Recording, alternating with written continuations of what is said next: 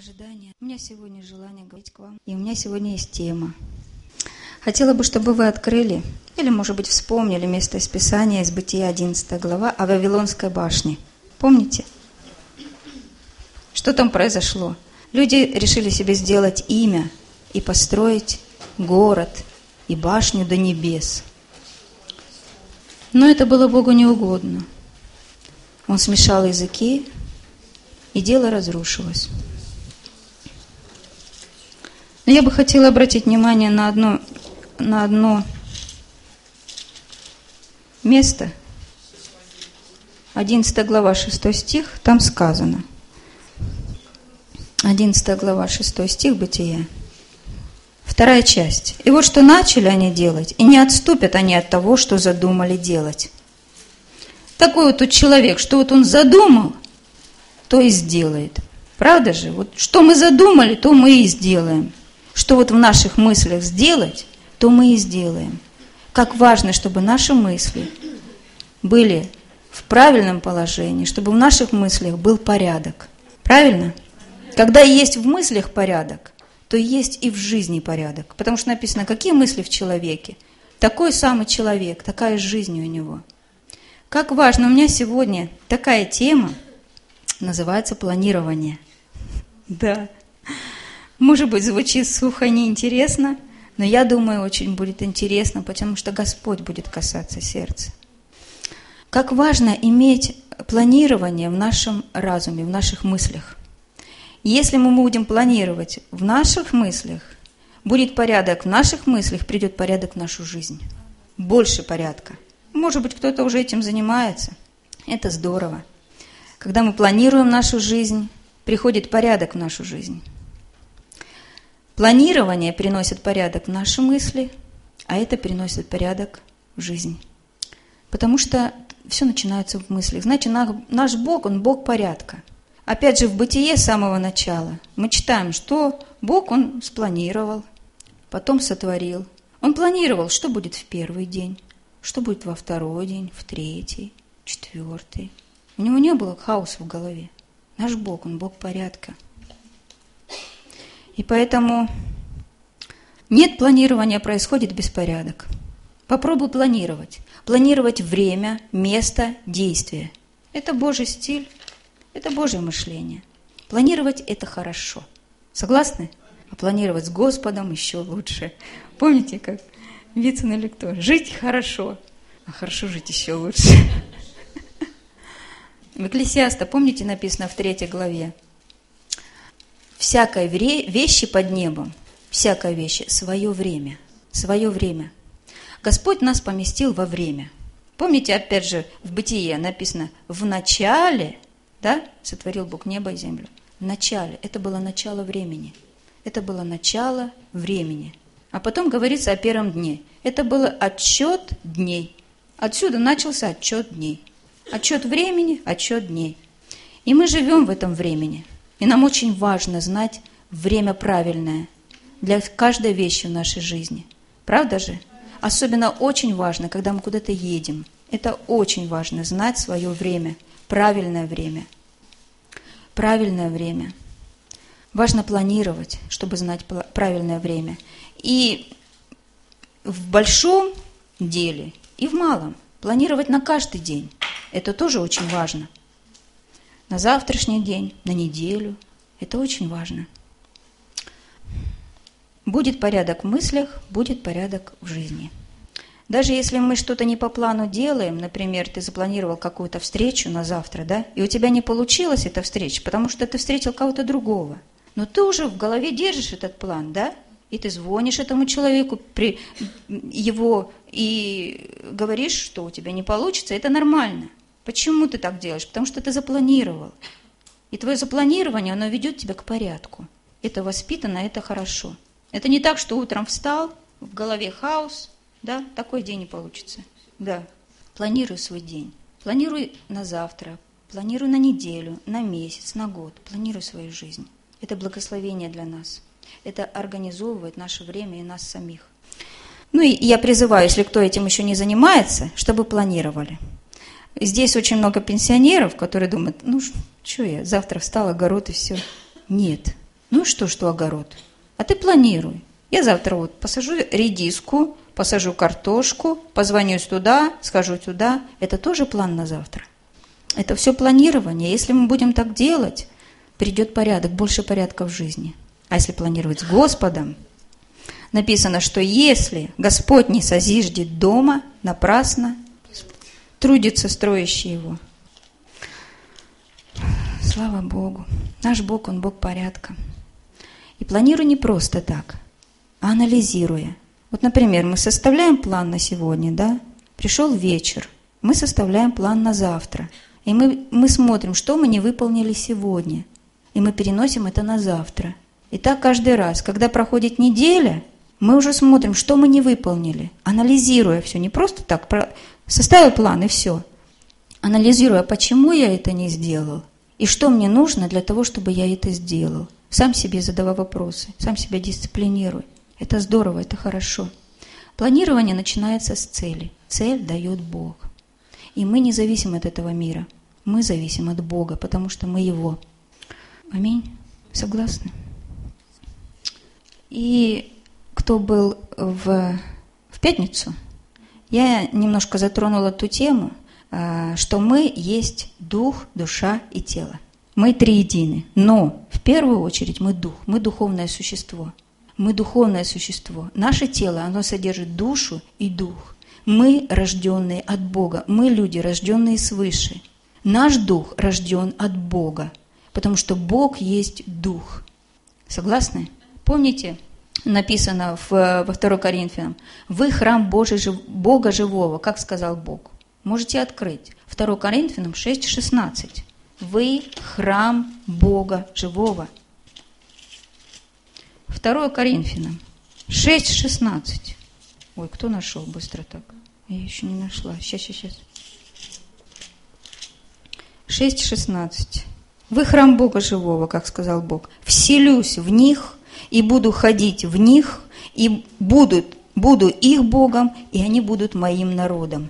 Господь вселился в нас, Он ходит в нас, и мы Его народ. Аминь. Согласны? Мы рождены от Бога. Наш дух рожден от Бога. Мы духовные люди. Мы люди Ветхого Завета. И мы можем слышать нашего Бога, потому что это очень близко, потому, потому что это внутри нас. И мой дух рожденный от Бога, он вне времени, он вне времени. Имеющий Сына Божия имеет жизнь. Не имеющий Сына Божия не имеет жизни.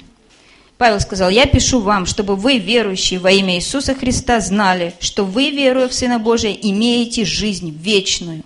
Мы подключены к вечной жизни. В нас вечная жизнь. Мы имеем вечную мудрость, к которой мы можем всегда обратиться, которая есть в нас всегда – Поэтому планировать с Господом – это здорово, это хорошо. Мы можем черпать жизнь и мудрость вечную. Это все есть в нас.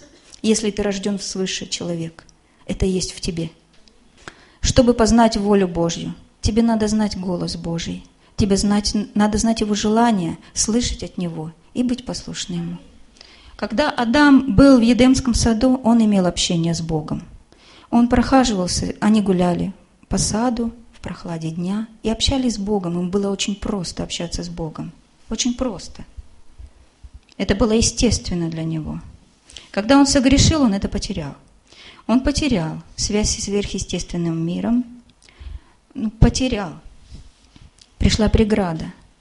Адам назван в Библии первым человеком, да, земным. И Иисус назван последним Адамом, Господь с небес. То, что потерял Адам в саду, то Иисус приобрел для нас. В Иисусе Христе мы имеем тот же сад, ту же прохладу дня и то же общение с Богом. Мы это имеем в Нем.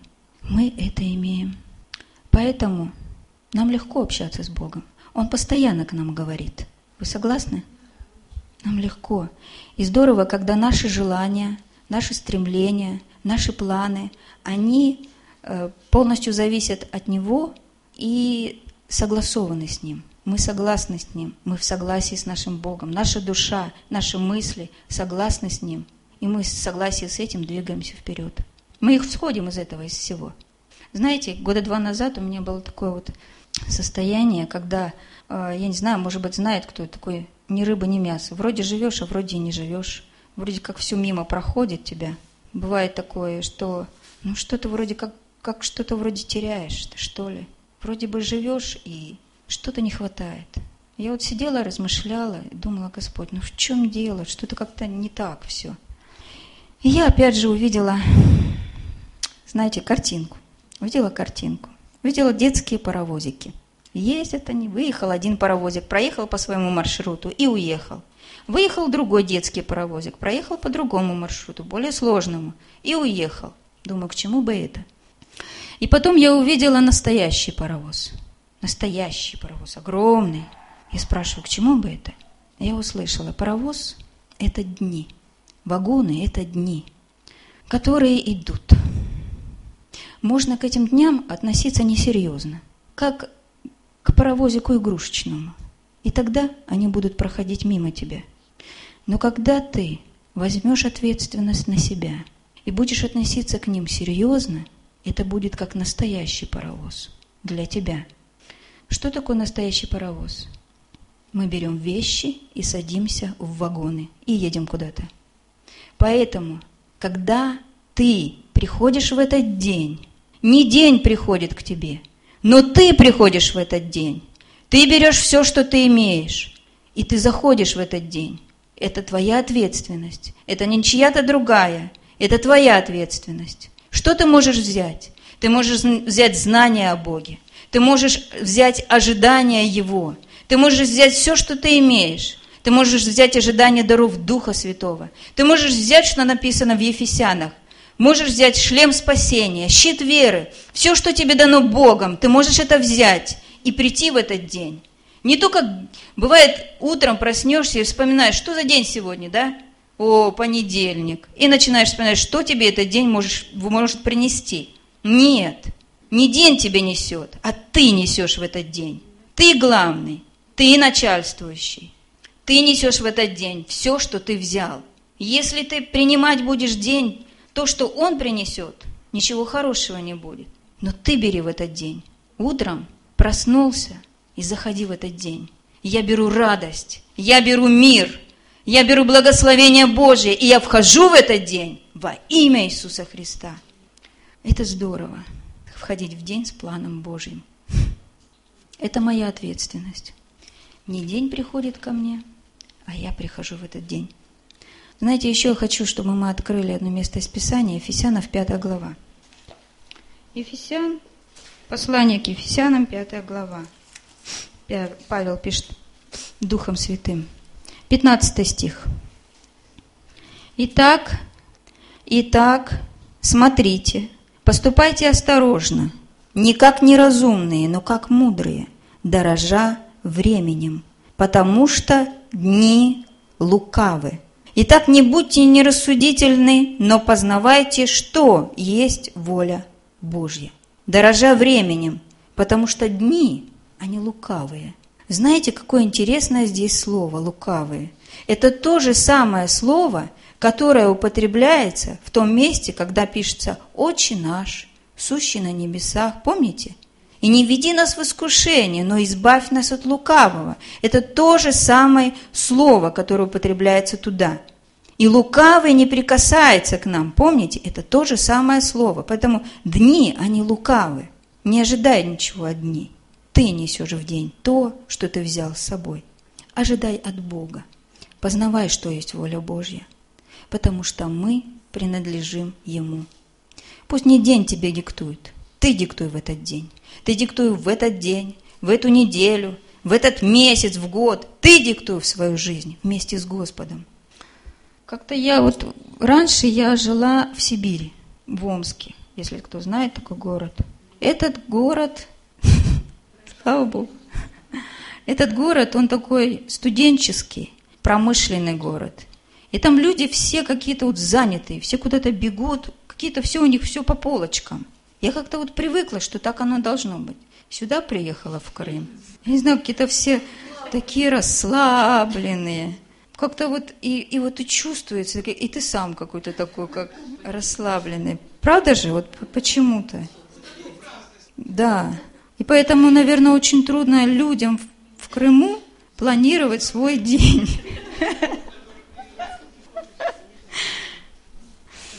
Потому что планирование требует от нас самодисциплины. А самодисциплина помогает нам двигаться в Господе. Потому что если Господь нам ставит цели, и у нас нет самодисциплины, мы не сможем достигнуть этой цели, не сможем достигнуть видения. Аминь. Аминь. Потому что самодисциплина – это характер. Когда что-то в нашей жизни получается такое, э, то, что входит в нашу привычку, да, это уже характер. И я думаю, планирование – это очень хорошая привычка, особенно с Господом планирование, потому что ты узнаешь от Господа план для твоей жизни, и ты вместе с ним идешь. И тогда уже это планирование, оно становится пророческим для тебя. Это возможно. Это возможно. Еще последнее место из Писания хотела бы затронуть. Лука 14 глава, 28 стих. Лука 14 глава с 28 стиха. Здесь Иисус рассказывает такую маленькую поучительную э, притчу, не притчу, как бы желая, когда, о том, что человек желал построить башню. И прежде чем ее построить, он сел и вычислил все издержки свои, что ему для этого надо. То есть он запла... Э, сел и начал писать план, да? Планировать, что нужно для того, чтобы построить башню чтобы когда, если он начал строить, и у него не получилось, и чтобы люди не смеялись над ним, говоря, этот человек начал строить и не мог окончить. Об этом здесь Иисус рассказывает. И когда мы доходим до 33 стиха, мы видим, что это поучительная история, это посвящение. Это посвящение, насколько мы посвящены Господу. Он говорит, так, вот так, всякий из вас – когда не отрешется от всего, что имеет, не может быть моим учеником. То есть, познавай, что есть воля Божья. Планируй вместе с Господом, вместе с Его волей. И не свои идеи, а Его. Лучше планировать с Богом, чем планировать собственные идеи. Это то же самое посвящение нас. Это тоже посвящение Господу. Когда ты посвящаешь всю свою жизнь, все твои дни, и все твое время. Я бы хотела вернуться к Вавилону, где написано, что все, что мы задумали, то мы сделаем. Так устроен человек. Не отступит. Интересное слово здесь есть. Не отступит от того, что задумал. Обдумал еще здесь есть перевод такой. Обдумывал. То есть они не просто так вот задумали, а, ну пойдемте построим. Они обдумали это, да, задумали и не отступили от этого. Интересное слово, э, перевод слова «не отступили». Если взять с этим переводом, получается, что если человек задумал что-то сделать, то, что он задумал сделать, становится для него возможным и доступным. Вот это вот слово «не отстанут». Это значит возможно и доступно. Да, ничего для них неможливого. Что они замышляли, чинить. Да. Вот это и есть. Когда мы что-то задумали, да? А если мы задумали с Господом, это будет благословение великое для нас. Ничего невозможно. Все, все доступно. Начни с малого, и Господь тебе дарует больше. И если ты будешь доверять Господу один день свой, потом неделю, год, да, и Господь тебе будет показывать, открывать. Будь верен в малом, над большим поставить тебя. Вот. Ну, в принципе, у меня все.